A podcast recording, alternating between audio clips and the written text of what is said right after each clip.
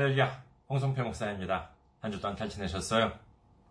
저는 현재 일본 군마현에 있는 이카호 중앙교회 그리고 세계 선교 군마교회를 섬기고 있습니다. 저희 교회 홈페이지 알려드리겠습니다. 저희 교회 홈페이지는 www.ikahochurch.com www.ikahochurch.com입니다. 이곳으로 오시면 저희 교회에 대한 안내 말씀, 그리고 주일 설교 말씀을 들으실 수가 있습니다. 그리고 주일 설교 말씀은 동영상 사이트 유튜브를 통해서 여러분들께서 시청하실 수가 있으시고, 그리고 팟캐스트와 팟빵을 통해서 여러분들께서 음성으로도 들으실 수가 있습니다. 그리고 저희 교회 홈페이지 오시면은 저희 그 설교 내용이 모두 텍스트로도 보실 수가 있으니까 참고해 주시기 바라겠습니다. 다음으로 교회 메일 주소 알려드리겠습니다. 교회 메일 주소는 이카호처치 골뱅이 gmail.com 이카호처치 골뱅이 gmail.com입니다. 이곳으로 메일을 보내주시면은 제가 언제든지 직접 받아볼 수가 있습니다. 다음으로 어, 지난주에 또 귀하게 선교 후원으로 섬겨주신 분들이 계셨습니다. 어, 고철규님, 이호철님, 신시옥님, 장희석님, 김재원님, 김유미님, 주님 사랑합니다. 님, 유대일님, 김경준님, 주비전 교회님께서 귀하게 선교 후원으로 섬겨주셨습니다. 정말 기적이 달리 어디 있겠습니까? 이와 같이 정말 그 시골에 정말 작은 일본의 시골의 작은 교회임에도 불구하고 여러분들께서 이렇게 귀하게 섬겨 주시니 이것이야말로 정말 기적 중에 기적이라고 아니할 수 없을 것입니다. 예수님의 놀라운 축복과 넘치는 은혜가 함께 하시기를 주님의 이름으로 축원드립니다. 다음으로 어, 선교 후원으로 섬겨주실 분들을 위해 안내 말씀드리겠습니다. 먼저 한국에 있는 은행입니다. KB 국민은행이고요. 계좌번호는 079-21-0736-251 KB 국민은행 079-21-0736-251가 되겠습니다. 다음으로는 일본에 있는 은행으로 직접 섬겨주실 분들을 위해 안내 말씀드리겠습니다. 일본에 있는 은행이에요. 군마은행이고요. 지점번호는 190, 계좌번호는 1992256입니다. 군마은행 지점번호는 190, 계좌번호는 1992256이 되겠습니다. 저희 교회는 아직까지 재정적으로 미자립 상태에 있습니다. 그래서 여러분들의 기도와 선교 후원이 큰 힘이 되고 있습니다. 여러분들의 많은 기도, 많은 관심, 많은 섬김, 많은 참여 기다리고 있겠습니다. 다음으로 오늘 함께 은혜 나누실 말씀 보도록 하겠습니다. 함께 은혜 나누실 말씀 로마서 6장 10절에서 11절 말씀이 되겠습니다. 로마서 6장 10절에서 11절 봉독해 드리겠습니다.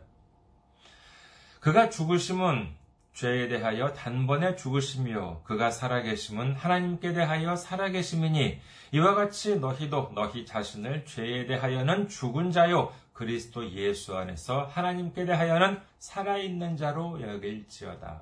아멘.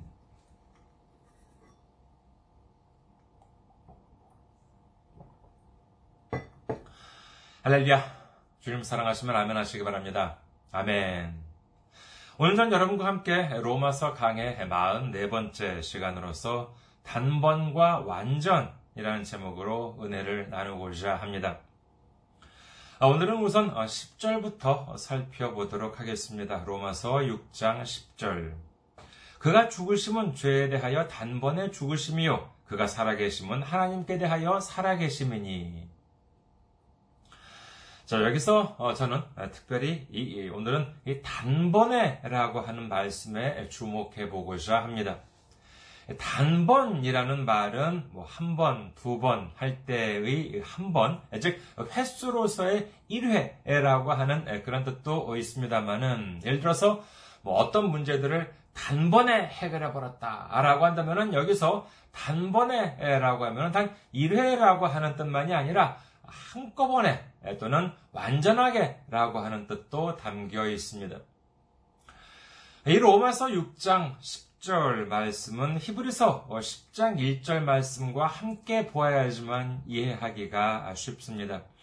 히브리서 10장 1절 율법은 장차 올 좋은 일의 그림자일 뿐이요 참 형상이 아니므로 해마다 늘 드리는 같은 제사로는 나아오는 자들을 언제나 온전하게 할 수 없느니라. 예수님께서 오시기 전에는 사람들이 자신의 죄를 사함받기 위해서 희생 제물을 하나님께 바쳤습니다.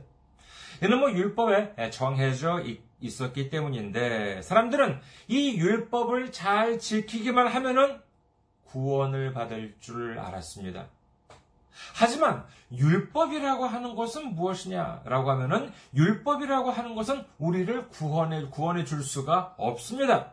그 이유는 뭐냐 하면은요 율법을 아무리 지키려 해봤자 우리의 힘으로는 온전히 지킬 수가 없기 때문입니다. 그렇다면 하나님께서는 왜 율법을 우리에게 주셨을까요? 이는 우리가 이미 공부한 로마서 3장 20절에 나와 있었지요. 로마서 3장 20절. 그러므로 율법의 행위로 그의 앞에 의롭다 하심을 얻을 육체가 없나니 율법으로는 죄를 깨달음이니라. 하나님께서 우리에게 율법을 주신 이유는 이 율법을 지킴으로 인해서 스스로의 능력으로 구원을 받으라 라고 하는 것이 아닙니다. 그것이 아니라 이 율법이 있는 덕분에 내가 얼마나 죄인인가, 내가 얼마나 용서받지 못할 그와 같은 죄인인가라고 하는 사실을 깨달으라고 주셨다라고 하는 것을 믿으시기를 주님의 이름으로 축원합니다. 율법에 의하면은요, 율법에 의하면은 우리의 죄를 대신해서 희생제물을 드려라 이렇게 규정되어 있습니다. 그래요, 뭐 어, 처음에는 하, 정말 내 죄 때문에 이 짐승이 죽임을 당하는구나. 뭐 이러면서 반성의 마음, 회개하는 마음도 가졌었겠지요. 그런데 이제 조금 지나니까 어떻게 되냐라고 하면은요, 이 타성에 적게 됩니다. 죄를 지어도 아직까지가 괜찮아. 어차피 이 짐승 한 마리 갖다 바치면 해결되는 거 아니야? 뭐 이제 이렇게 생각하게 되었던 것입니다. 그렇다면은 하나님께서 그와 같은 재물, 반성도 없고 회개도 없는 그와 같은 재물을 기뻐하셨겠습니까? 아니에요. 그럴 리가 있겠습니까? 그래서 하나님께서는 말씀하십니다. 이사야 1장 11절에서 13절 여호와께서 말씀하시되 너희의 무수한 재물이 내게 무엇이 유익하뇨? 나는 수량의 번, 번제와 살찐 짐승의 기름에 배불렀고 나는 수송아지나 어린 양이나 염소의 피를 기뻐하지 아니하노라. 너희가 내 앞에 보이러 오니 이것을 누가 너희에게 요구하였느냐? 내 마당만 밟을 뿐이니라. 헛된 재물을 다시 가져오지 말라. 분양은 내가 가증히 여기는 바요 월삭과 안식일과 대회로 모이는 것도 그러하니 성회와 아울러 악을 행하는 것을 내가 견디지 못하겠노라. 하나님께서 돈이 없어서 우리에게 재물을 바치라고 하십니까? 아닙니다. 하나님께서 가장 원하시는 것이 무엇입니까? 그것은 바로 우리의 마음을 받으시기를 기뻐하십니다. 그런데 점차 사람들은 회개도 없고 감사도 없고 기쁨도 없는 그와 같은 재물들을 아주 기계적으로 바칩니다. 뭐 부자들 중에서는요, 뭐 하나님께 온전히 드리는 것이 아니라 주변 사람들 보이려고 정말 연보함에 돈을 넣을 때도 잔돈으로 바꿔가지고 그냥 와르르르 이렇게 큰 소리로 이렇게 넣으면서 티를 내면서 주변 사람들한테 티를 내면서 바치는 것이죠. 그것이 무엇입니까? 하나님께 바치는 것이에요? 아니에요. 주변 사람들한테 보이려고 바치는 것입니다. 이는 온전한 제물이라고 할 수가 없겠지요. 하나님께서 그와 같은 얄팍한 잔머리를 모르시겠습니까? 그러니까 이제 그런 온전하지 못한 제물은 필요 없다고 하십니다. 안 받으시겠다고 말씀하시는 것입니다. 그런 재물은 아무리 값이 많이 나간다 하더라도 아무런 의미가 없게 되고 맙니다. 모두 다 헛 된 재물이 되고 마는 것이지. 그러나 예수님께서는 우리를 위해 어떤 분으로 오셨습니까? 신학자들이 주장하기에는요, 어, 뭐 마태복음은 왕으로 오신 예수님, 마가복음은 종으로 오신 예수님, 누가복음은 사람의 아들로 오신 예수님, 요한복음은 하나님의 아들로 오신 예수님이라는 시각으로 기록했다라고 하는데 뭐 글쎄요, 뭐 저도 뭐 예술을 공부할 때 그렇게 에, 뭐 했습니다만, 뭐 이런 주장, 뭐 공부를 많이 하신 신학자들이 이제 해놓은 것인데 이런 분류가 과연 우리 구원과 성경 이해에 얼마나 큰 의미가 있을까라고 하는 점에 있어 가지고는 적지 않은 의문을 가지게 됩니다. 오히려 이런 식의 분류가 예수님의 논점을 흐리게 하는 부작용까지 있지 않을까라고 하는 것이지요. 그렇다면 예수님께서는 우리에게 어떤 분으로 오셨을까요? 그것은 성경 기록을 잠시 살펴보면 알 수 있습니다. 어, 우리는 뭐, 어, 이른바 그 최후의 만찬이라고 하죠. 하지만은, 뭐, 이는 뭐, 성경에 나오는 말도 아니고, 그리고 그 표현도 뭐, 그렇게 썩 올바르다고 할 수가 어, 없을 것 같습니다. 이는 뭐 일본어를 이제 잘못 표현, 일본어 표현을 잘못 표현한 것인데, 그나마 좀 나은 번역은 뭐 최후의 만찬이라기보다는 마지막 만찬이라고 할 수가 있겠지요. The Last Supper라고 이제 영어는 하는데, last라고 하는 것은 마지막 만찬 정도라고 할 수 있겠습니다. 자, 이 마지막 만찬, 뭐, 최후의 만찬도 뭐 괜찮아요. 뭐, 어, 아주 틀렸다고는 할 수 없으니까요. 그런데, 뭐, 최후의 만찬이건, 마지막 만찬이건, 이는 예수님께서 제자들과 함께 유대인의 최대의 명절인 유월절을 기념하는 자리였지요. 유월절이라고 하는 것이 무엇입니까? 이는 이스라엘 자손이 애굽에서 노예로 살아가고 있을 때, 하나님께서 모세를 통하여 430년 만에 애굽에서 이스라엘 자손들을 탈출시켜 주십니다. 애굽의 왕이 안 내보내려고 하니까 이스라엘 자손들을 꼭 잡아서 안 내보내려고 하니까 하나님께서 열 가지 재앙을 애굽에 내리시게 되는데 그 중에서 열 번째 재앙 이스라엘 자손, 들이 애굽을 탈출할 수 있게 되는 이 마지막 재앙을 하나님께서는 다음과 같이 말씀하십니다. 출애굽기 11장 5절 애굽 땅에 있는 모든 처음 난 것은 왕 위에 앉아 있는 바로의 장자로부터 맷돌 뒤에 있는 몸종의 장자와 모든 가축의 처음 난 것까지 죽으리니 이제 애굽에 있는 각 가정 중에서 장자를 모두 죽이겠다 이렇게 말씀을 하십니다. 이는 사람만이 아니라 가축의 처음 난 것까지 다 죽이겠다라고 말씀을 하세요. 이제 큰일입니다. 자, 이 말씀을 보시면 아시겠지만은 이 재앙은 애굽 사람이나 애굽 사람의 소유물에 국한되지 않습니다. 그것이 아니라 애굽 땅에 있는 모든 사람이나 짐승들이 그 대상이에요. 이렇게 된다면은 당시 애굽 땅에서 노예로 살고 있었던 이스라엘 자손들까지도 포함이 되게 됩니다. 가만히 있으면 이제 이스라엘 자손들의 가정에서도 장자가 죽게 될 위험에 처해 있어요. 예, 그러나 이는 이스라엘 자손들을 구원하시기 위한 하나님의 방법이셨습니다. 하나님께서는 이스라엘 자손들에게 이와 같은 재앙을 피할 수 있는 방법을 알려주시지요.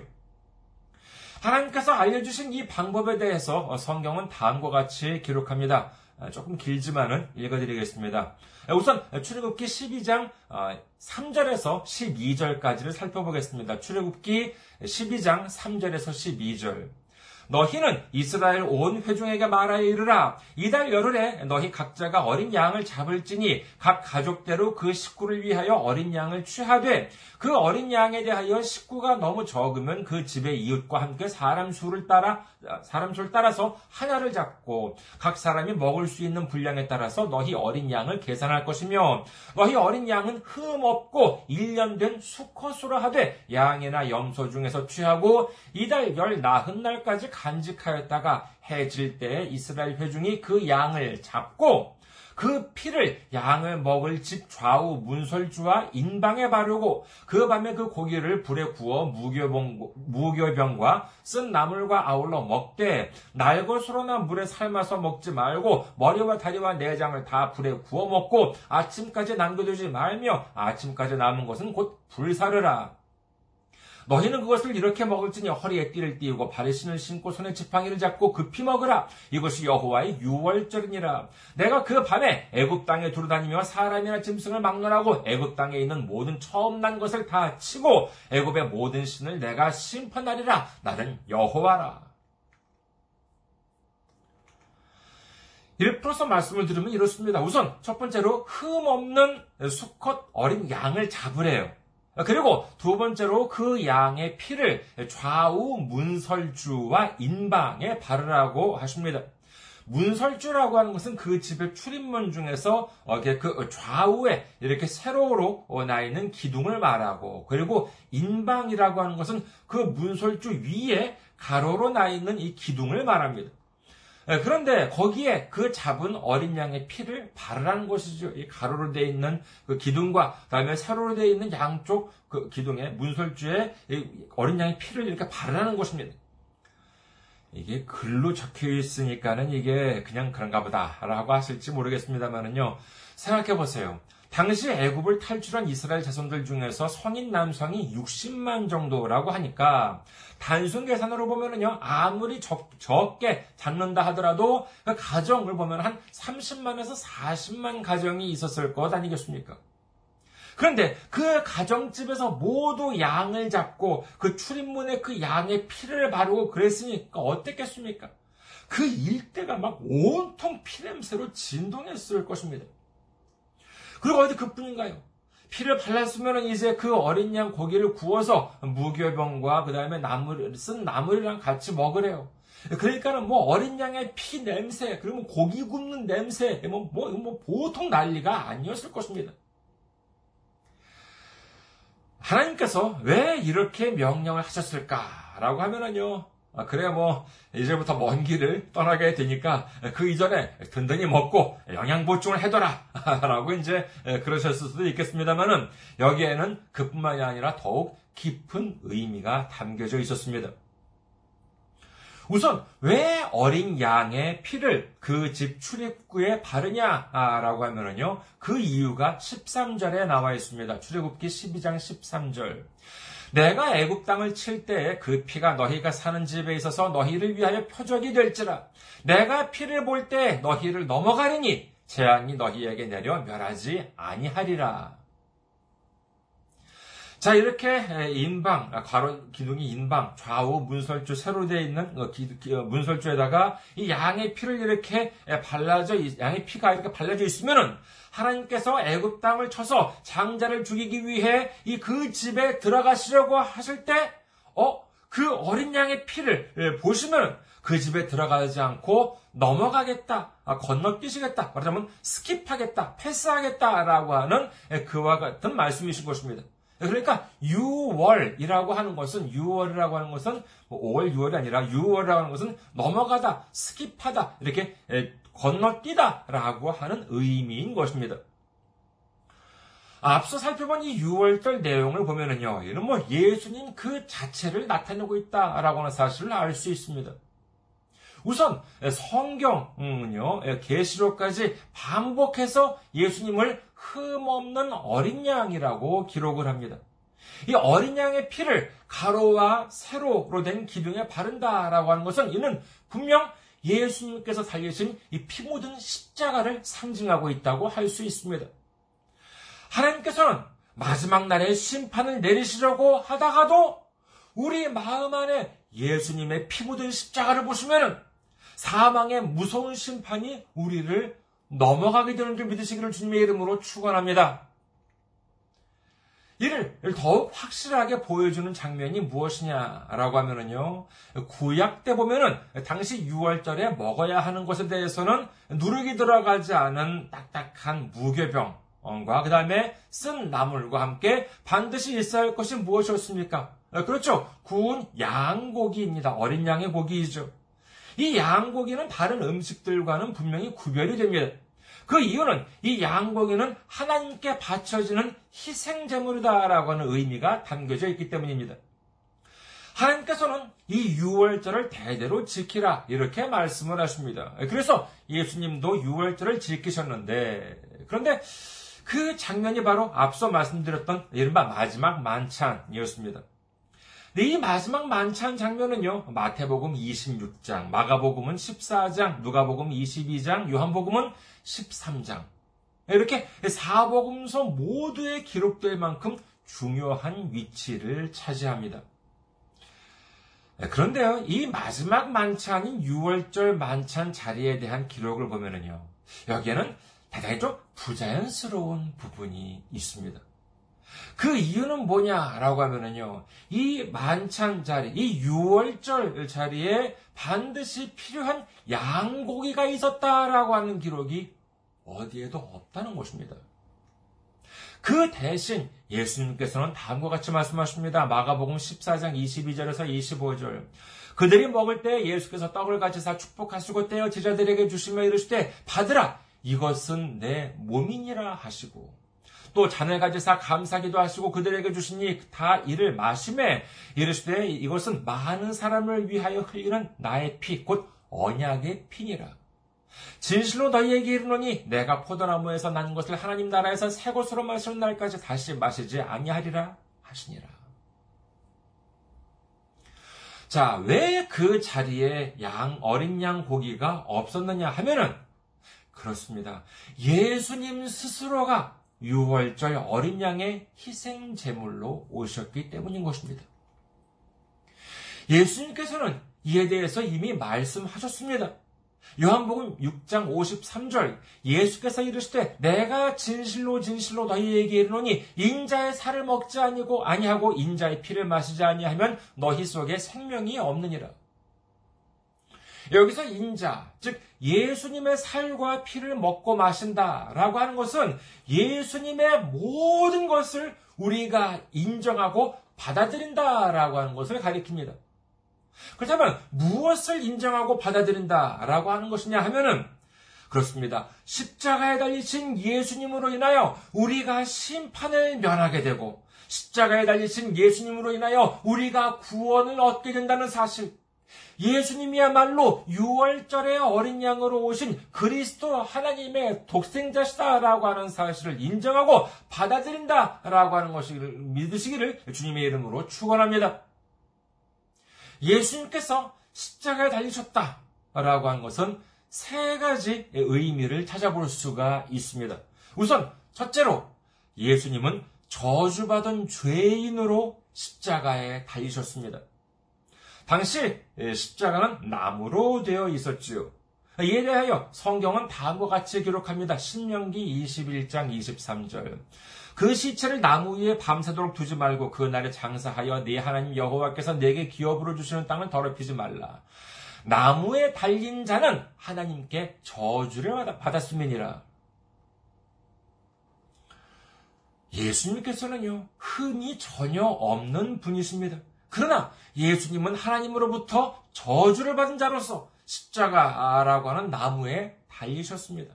그 이유는 바로 우리의 모든 죄를 짊어지셨기 때문인 것입니다. 이 사실을 가장 먼저 알았던 사람이 있지요. 그것은 바로 세례 요한이었습니다. 요한복음 1장 39절, 아, 1장 29절, 요한복음 1장 29절. 이튿날 요한이 예수께서 자기에게 나아오심을 보고 이르되, 보라! 세상 죄를 지고 가는 하나님의 어린 양이로다. 참 이와 같은 모습을 보면은요, 이 세례 요한이 얼마나 하나님과 가까웠던 놀라운 선지자였는지를 알 수 있는 대목이라고 할 수 있습니다. 예수님은 우리 한 사람 한 사람의 모든 죄를 짊어지시고 철저하게 저주받은 죄인으로서 나무에 달리셨습니다. 둘째로 예수님은 하나님께 바쳐지는 희생 제물로서 십자가에 달리셨습니다. 당시 자신들의 죄를 용서받기 위해서 바쳐지는 이 속죄제에 대한 규정은 다음과 같았습니다. 레위기 6장 25절. 아론과 그의 아들들에게 말하여 이르라 속죄제의 귀례는 이러하니라 속죄제 제물은 지극히 거룩하니 여호와 앞 번제물을 잡는 곳에서 그 속죄제 제물을 잡을 것이요라고 되어 있습니다. 이 번제라고 하는 것은 불로 태워서 드려주는 제사입니다. 재물을 불러 태우기 위해서는 어떻게 해야 되는 게 어떻게 해야 되냐라고 하면은 먼저 장작을 이렇게 나무를 이렇게 펼쳐놓고 펼쳐놓고 그 위에 재물을 놓은 다음에 불을 붙여야 되겠지요. 즉 예수님 또한 이 나무로 만들어진 십자가 위에 받쳐짐으로 인해서 하나님께 바쳐지는 속죄제의 제물로 오셨다라고 하는 것을 알 수가 있습니다. 그리고 마지막 셋째로 예수님은 광야에서 들린 노뱀으로서 십자가에 달리셨습니다. 광야를 헤매는 이스라엘 백성들. 그들은 아무리 하나님의 놀라운 기적을 보았더라도 자신들에게 있어서 조금이라도 어려움이 닥쳐오면은 곧바로 불평, 불만을 쏟아냅니다. 민수기 21장에 보시면은요, 그들의 그 나쁜 버릇이 얼마나 오래 가는지, 얼마나 그들이 변하지 않은지를 알 수 있습니다. 민수기 21장 4절에서 5절. 예, 민수기 21장 4절에서 5절 백성이 호르산에서 출발하여 홍해 길을 따라 에돔 땅을 우회하려 하였다가 길로 말미암아 백성의 마음이 상하니라. 백성이 하나님과 모세를 향하여 원망하되 어찌하여 우리를 애굽에서 인도해내어 이 광야에서 죽게 하는가? 이곳에는 먹을 것도 없고 물도 없도다. 우리 마음이 이 하찮은 음식을 싫어하노라 하매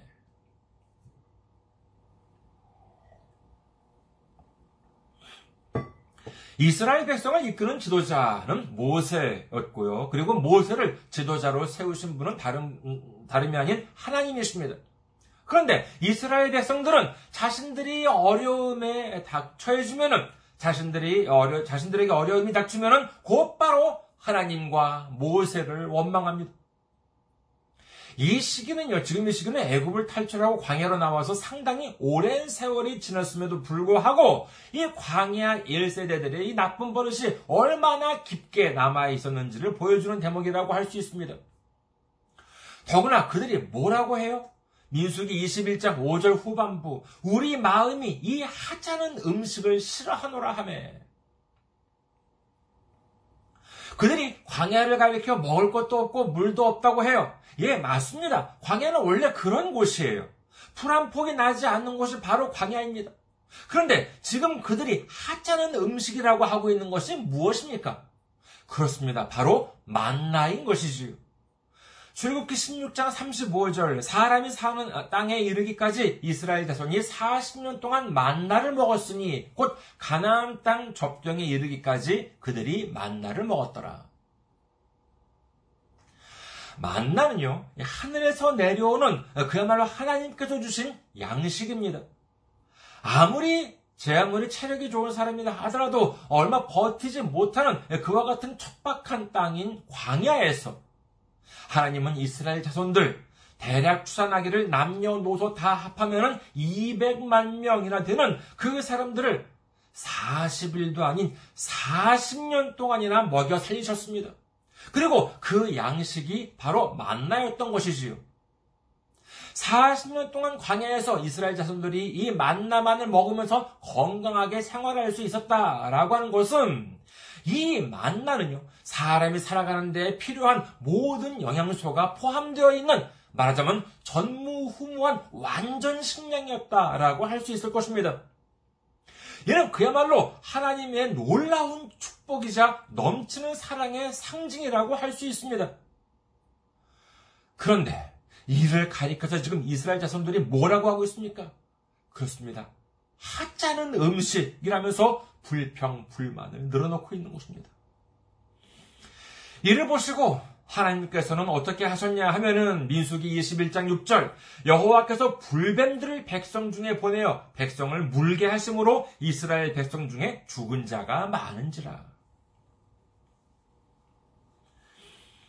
하나님께서는 불뱀, 뭐 알고 싶게 말하자면 독사가 되겠지요. 이 불뱀을 보내서 그, 그 사람들을 물게 하셨습니다.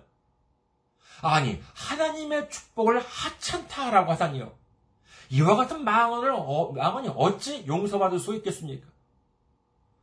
그러자 그들이 아이고 잘못했어요 이렇게 회개를 합니다.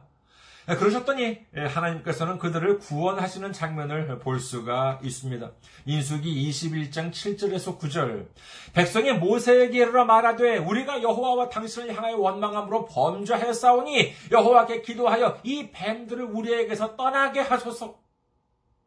모세가 백성을 위하여 기도하며 여호와께서 모세에게 이르시되 불뱀을 만들어 장대 위에 매달아라 물린 자마다 그것을 보면은 살리라 모세가 노뱀을 만들어 장대 위에 다니 뱀에게 물린 자가 노뱀을 쳐다본 즉 모두 살더라.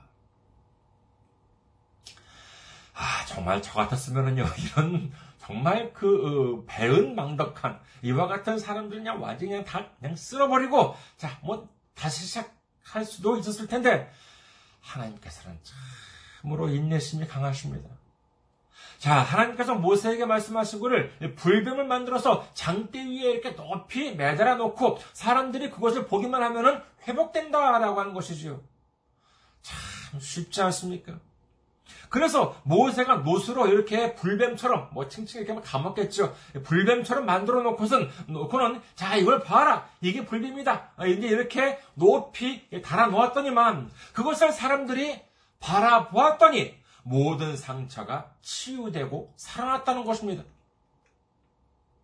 그렇다면 이 의미는 무엇입니까? 불뱀이라고 하는 것은 그들을 상하게 만든 근원적인 원인이었습니다. 근본적인 원인이었지요. 근데 그대로 놔두면 사람들은 분명 죽음에 이르게 됩니다.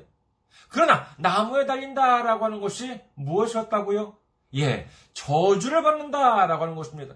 그래서 불뱀이 하나님의 심판에 의해 저주를 받게 되었다라고 하는 것을 믿고 바라보기만 하면은 사람들의 상처가 치유됐다라고 하는 것을 의미하는 것이지요. 여기서 상징되는 것이 역시 예수님의 십자가입니다. 예수님은 말씀하십니다. 요한복음 3장 14절에서 15절 모세가 광야에서 뱀을 든 것 같이 인자도 들려야 하리니 이런 그를 믿는 자마다 영생을 얻게 하려 하심이니라. 예수님은 죄가 없으십니다. 그렇다면 죄는 누구에게 있느냐 하면은 그렇습니다. 우리에게 있습니다.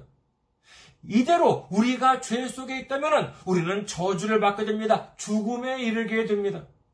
그러나 사람들을 상하게 만든 근본적인 원인인 불뱀을 장대 위에 높이 올려서 저주를 받게 하신 것 같이 예수님께서 우리의 죄를 짊어지시고 이 십자가라고 하는 장대 위에 올려주심으로 말미암아 우리를 대신해서 죄값을 치러주셨다라고 하는 것을 믿고 바라보기만 한다면은 우리도 우리의 죄가 모두 해결되고 구원을 받을 수 있게 된다라고 하는 사실을 믿으시기를 주님의 이름으로 축원합니다.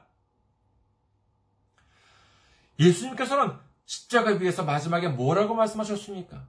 요한복음 19장 30절 예수께서 신포도주를 받으신 후에 이르시되 다 이루었다 하시고 머리를 숙이니 영원히 떠나가시니라. 과거에 아무리 값진 재물을 바쳤다 하더라도 이는 불완전한 제사였습니다. 그러나 예수님께서는 우리를 위해서 우리를 구원해 주시기 위해서 모든 일을 감당해 주셨습니다. 그렇다면 어떻게 감당해 주셨습니까? 예수님은 십자가를 통해서 바로 단번에 한꺼번에 해결해 주셨습니다. 완전하고도 완벽하게 해결해 주셨다라고 하는 사실을 믿으시기를 주님의 이름으로 축원합니다. 그렇다면 이제 우리는 무엇을 하면 되겠습니까? 히브리서 12장 2절 믿음의 주여 또 온전하게 하시는 이인 예수를 바라보자. 그는 그 앞에 있는 기쁨을 위하여 십자가를 참으사 부끄러움을 개의치 아니하시더니 하나님 보좌 우편에 앉으셨느니라. 그렇습니다. 우리를 대신해서 십자가에 달려 죽으신 예수님을 바라보면 됩니다.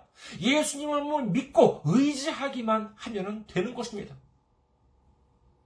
오늘 본문에 보시면 10절에서는 예수님이 하나님께 대하여 살아계신다 라고 기록하고 11절에서는 우리도 예수님 안에서 하나님께 대하여 살아있는 자가 되라 라고 하십니다.